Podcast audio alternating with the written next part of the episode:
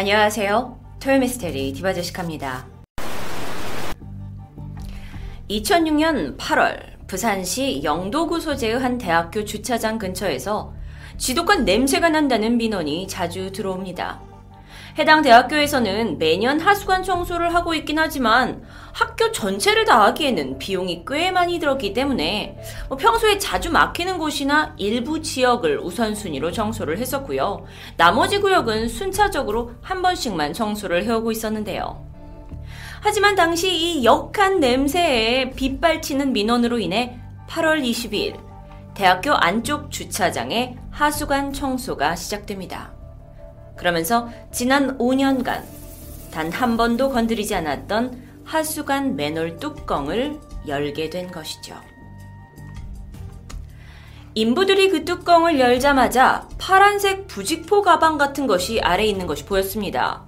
행여 학생들이 여기다가 쓰레기를 버렸다고 생각하고는 이내 인부들이 그 가방을 들어 올렸는데요. 가방이 지면 쪽으로 끌려올수록 그 냄새가 정말 가히 지독했다고 합니다. 일단 이 끌어올리고 나서 한쪽에다가 치워주려고 했지만 아니 도대체 이 안에다 뭘 버렸길래 이런 고약한 냄새가 나는지 인부들은 궁금해지기 시작했어요. 당시 촉박한 시간 속에 빨리 마무리를 해야 했긴 했지만 일단 안을 들여다보기로 합니다. 파란 부직포 가방은 옥매트 장판을 넣었던 포장 가방 같아 보였어요. 끌어올릴 때도 느꼈지만 상당히 무거웠죠.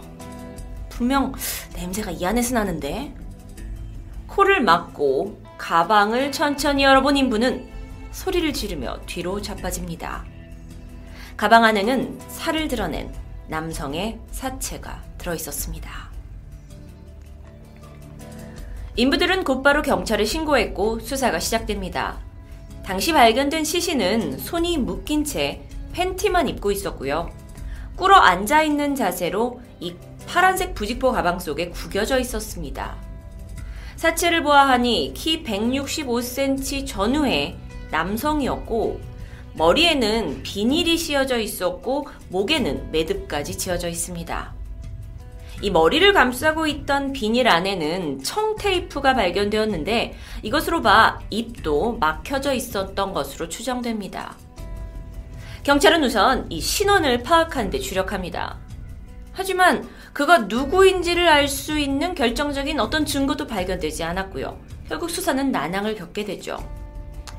어, 신분증이 있었더라면 좋았을 텐데 전혀 없었고요. 발견 당시 팬티, 입고 있던 팬티 외에는 어떠한 소지품도 갖고 있지 않았습니다. 이에 경찰은 피해자가 입고 있던 이 속옷과 얼굴에 씌워진 비닐봉지 그리고 그를 싸고 있었던 옥매트 가방을 토대로 신원 파악에 나서게 됩니다. 그런데 이 또한 쉽지 않았어요. 당시 남성이 입고 있던 속옷은 대중적으로 판매가 되고 있던 B 브랜드 속옷이었고 2002년부터 대량 생산을 했던 제품으로 3장에 만 원 정도 하는 저가 제품이었는데 그렇기 때문에 이 속옷 한 장으로 수사를 진행한다는 건 사실 불가능했던 거죠. 다만 속옷이 105 사이즈, 그의 키가 165cm였다라는 걸 감안했을 때 그가 허리가 34에서 35인치 정도 되는 것으로 추정이 되었고 그렇다면 배가 조금 나온 남성을 예측할 수가 있었죠. 그렇다면 그의 머리를 감싸고 있던 그 비닐봉지에서 증거를 찾을 수는 없었을까요? 봉지에는요, 아람마트라고 상호가 적혀 있었습니다. 그런데 실제로 당시 이 대학의 근처에 딱 하나 있던 마트였다고 합니다. 아람마트. 그런데 또 문제는 이 사체가 발견되기 1년 전 이곳은 대형 마트로 바뀌었고요. 2005년 3월까지만 영도점이 운영되었던 것으로 나옵니다. 즉, 여기서 알 수 있는 건 이 사건은 2005년 3월 이전에 일어났다는 것을 추정할 수 있었죠. 그렇다면 마지막 남은 옥매트 가방. 어, 옥매트는요, 사실 뭐 그닥 저렴한 가격이 아니기 때문에 음, 범인이 카드 같은 것으로 이걸 구매했다면 그 흔적이 남지 않았을까요? 경찰은 가방이 찍힌 해당 옥매트 제조업체에 조사를 의뢰합니다. 당시 발견된 이 동일 재질의 가방은 1인용 매트에 쓰이던 가방이었는데 수도권을 제외하고는 전국에서 판매가 되었고 동일 제품은 2000년부터 2004년까지 계속 생산되었던 제품입니다. 수천 개가 제작되었기 때문에 숫자가 전체적으로 어마어마했죠. 경찰은 일말의 희망을 가지고 카드로 옥매트를 결제한 사람들을 대상으로 수사를 진행해 봤는데요. 특별한 성과는 없었습니다. 그렇다면 우리가 영화에서 보던 것처럼 DNA 대조나 치과 기록을 조회해서 신원을 알 수는 없었을까요? 안타깝게도 남성의 치아는 매우 건강했기 때문에 치과 치료를 받은 흔적이 없어서 병원 기록조차 조회할 수가 없었다고 합니다. 다만 특이한 점은 이 시신이 발견된 맨홀 아래에서는 공기가 차단되고 차고 습한 이런 특이한 환경이 조성되어서 시신 전체가 어, 소위 실압화, 즉 밀랍 인형처럼 보존되어 있었고요. 이로 인해서 사망 시점과 원인을 파악할 수 있었습니다. 맨홀에서 발견된 시신은 사망한 지 약 6개월에서 1년 정도 지난 것으로 추정됐고요. 목 부분 툭 튀어나와 있는 방패 연골 중 중앙 부분에 불규칙하게 골절된 부분이 확인돼서 이게 살아있을 때 목에 강력한 외부 충격을 받았을 것으로 추정합니다. 또한 이 실압화 덕분에 사망 직전 칼에 의한 출혈이나 근육 출혈 이런 여부를 확인할 수가 있었는데요. 시신은 깨끗했습니다.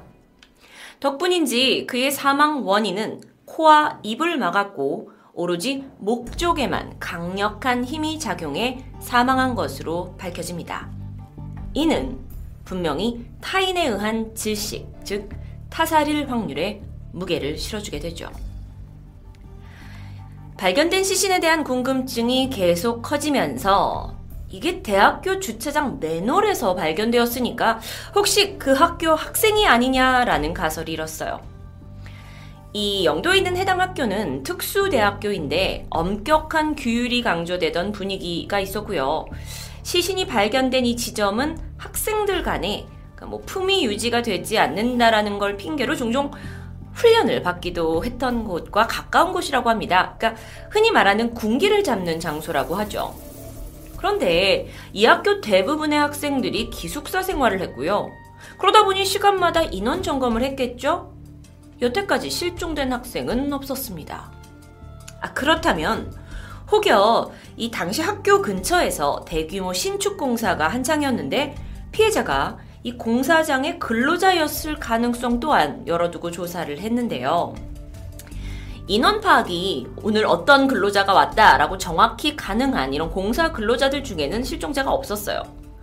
그런데 사실 이 공사장에는 일일 근로자분들이 많이 계시거든요. 그러니까 이분들이 오늘 나오고 내일 나오지 않는다고 한들 이걸 누구도 문제 삼지 않기 때문에 누가 실종되었는지조차 파악은 불가능해 보였습니다. 이후 시신의 미스테리한 신원에 관해 중국인 유학생이다? 아니다. 청소부다. 아니다. 근처 조직폭력배다. 등등의 많은 소문이 퍼졌지만 사실로 확인된 것은 아무것도 없었습니다. 치아의 마모 정도, 속옷 사이즈, 그리고 키를 가지고 추정해 볼 수 있는 건 남성은 대략 40대 중반에 배가 나온 체형을 가진 그런 남성이었다라는 것 뿐이었죠. 다음에 보실 사진은 어, 그의 그 머리뼈를 기반으로 복원된 이미지입니다. 이번에 경찰은요, 시체 유기 장소가 조금 특이했다라는 것을 중심으로 사건에 접근합니다. 알몸에 가까웠던 사체의 형태로 봐서 범행 현장과 이 시신 유기 장소가 다를 것으로 판단했어요. 사실 경비원, 대학교 경비원분들이 2시간마다 한 번씩 지역을 순찰해 오고 계시긴 하지만 그간 특별히 뭐 이상한 사람을 봤다라고 그런 진술이 없었거든요. 게다가 이 맨홀 뚜껑은요. 2001년 맨홀이 생겨난 이후 공식적으로는 한 번도 열리지 않았다고 알려져 있습니다. 그런데 실제 누군가 그걸 연 거고 그 안에다가 시신을 유기했다라는 것. 이게 중요하죠. 우리는 평소에 뭐 맨홀 뚜껑을 열어본 경험이 전혀 없기 때문에 잘 모를 수 있지만 이 맨홀 뚜껑은 생각보다 굉장히 무겁다고 합니다. 게다가 이번 사건 현장의 이 맨홀 뚜껑 같은 경우에는 다른 뚜껑들보다 꽤 무거운 축에 속했다고 해요. 이 사건은 SBS 그것이 알고 싶다에서도 방영된 적이 있었는데요. 방송에서 실제로 이 뚜껑을 열려면 얼마나의 힘이 필요한지에 대해서 실험을 해봤는데, 맨홀을 한 번도 열어본 적이 없는 성인 남성의 경우, 쇠 지렛대를 이용해서 혼자선 열기가 힘들었고요. 경험이 있는 경우에도 쇠 지렛대 두 개를 사용해서 겨우 열 수 있을 정도였다고 합니다. 만약 일반적인 사고를 가진 살인범이라면 지역적으로, 지리적으로 바다가 가까운 곳에 위치하고 있는데 바다에다가 시신을 유기하는 게 더 쉬웠을 거라고 생각할 수 있는데요. 게다가 바다에다가 유기하게 되면 시신이 훼손되게 돼서 신원을 알 수 없게 되는 경우도 종종 있죠. 그게 더 안성맞춤이지 않을까 생각할 수도 있는데 왜 굳이 범인은 이 무거운 맨홀 뚜껑을 열어서 그 안에다가 시신을 유기했던 걸까요? 게다가 이게 평범한 맨홀이 아니에요. 대학교 안에 있는 맨홀입니다. 즉, 오고 가는 사람들도 많고 경비분들이 항상 상주에 계셔가지고 누군가에게 쉽게 들킬 수도 있는 장소라는 거죠. 그런데 이 장소에 대해서 좀 더 알아보니까 사실 이곳은 학교 관계자가 아닌 사람들도 자주 출입을 했던 곳이라고 합니다. 영도 그리고 그 인근 주민들이 바닷가 나들이를 여기서 보내는 경우, 뭐 산책을 하는 경우도 있었고요. 경남 인근 지역에서 찾아오는 밤 낚시꾼도 상당히 많았다고 하죠. 또 이 맨홀이 있는 도로는 학교 관계자가 아닌 사람들, 그러니까 뭐 학생들이 타고 들어오는 택시, 식품 공급업체 트럭, 음식 배달원까지도 자주 출입했던 길입니다. 아, 근데 그럼에도 불구하고 여기엔 차량 조회 시스템이 설치되어 있지 않아서 사망 추정 시간은 있지만 그때 동안 누가 왔다 갔다 했는지 용의자의 차량을 특정 짓기는 어렵게 된 거죠. 참 갈수록 답답해지는 사건입니다. 그렇다면 이 사건을 이해하기 위해서 세 번째 접근 방법은 사람들이 이렇게 많이 드나드는 곳에 시체를 유기한 범인은 어떤 사람이었을까라고 생각해 보는 거죠. 프로파일러 김진구 씨는 범인이 학교 구조를 잘 알고 있었다라고 추정합니다. 이곳에 그냥 몇 번 와본 정도의 경험이 아니라 이 장소 자체가 용의자의 행동 반경 속에 있었던 것은 아닐까라고 생각합니다. 경기대학교 범죄심리학과 이수종 교수도 이 의견에 동의를 하고 있습니다. 분명 인근 지역에 상당히 연고가 있는 사람일 거라는 거죠. 사실 이 주변 이제 보면은 이 시체 유기된 주변을 보면 인근에 시신을 유기할 만한 가능성이 있는 좋은 장소들이 여럿 있었다고 해요. 그런데 범인은 그런 다른 곳이 아니라 굳이 맨홀 안이 시신을 유기하기에 더 안전하다고 생각했다라는 건 이 지역을 잘 알고 있다는 얘기겠죠. 또 하나, 시신 유기에 사용한 도구들이 부직포 가방, 비닐, 이렇게 굉장히 일상적인 것들로 보아서 어쩌면 범인은 피해자와 아주 가까운 거리에 살았거나 또는 함께 살았을 수도 있다고 추정합니다. 그러니까 이 두 사람이 같이 있는데 주변에 그런 흔히 보이는 물건들이 있는 상태에서 범행이 일어났고 이 범행 장소에서 멀지 않은 곳, 어, 그러면서 가장 확실한 곳에 이 시신을 유기하지 않았나라고 추정해 볼 수 있는데요. 이, 또 중요한 포인트가 있어요. 시신의 신원을 파악하기 힘들게 하기 위해서 옷을 다 벗겼죠. 그리고 얼굴에 비닐을 씌웠죠. 근데 이게 두 사람이 가까운 사이였다라는 걸 추정할 수 있는 좋은 근거라고 합니다. 범죄 심리학에 의하면 아는 사람을 살해할 때 얼굴을 가리는 경우가 많다라고 알려져 있는데 이게 그 주장을 뒷받침하고 있죠.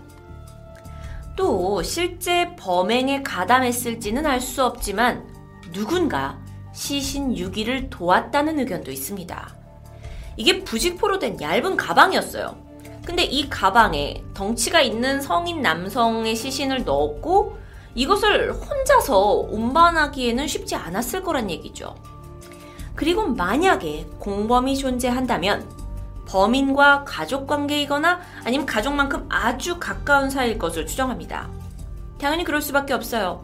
아무리 가까운 사이라 해도 가족만큼의 유대 관계가 없는 이상 시친 유기를 돕거나 이를 끝까지 비밀로 붙이기는 힘든 일이기 때문이죠.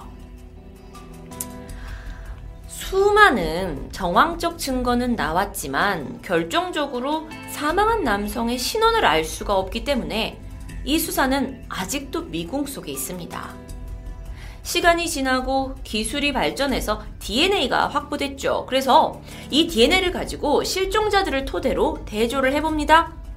그런데 성과가 없었다고 해요. 참 답답할 노릇이죠.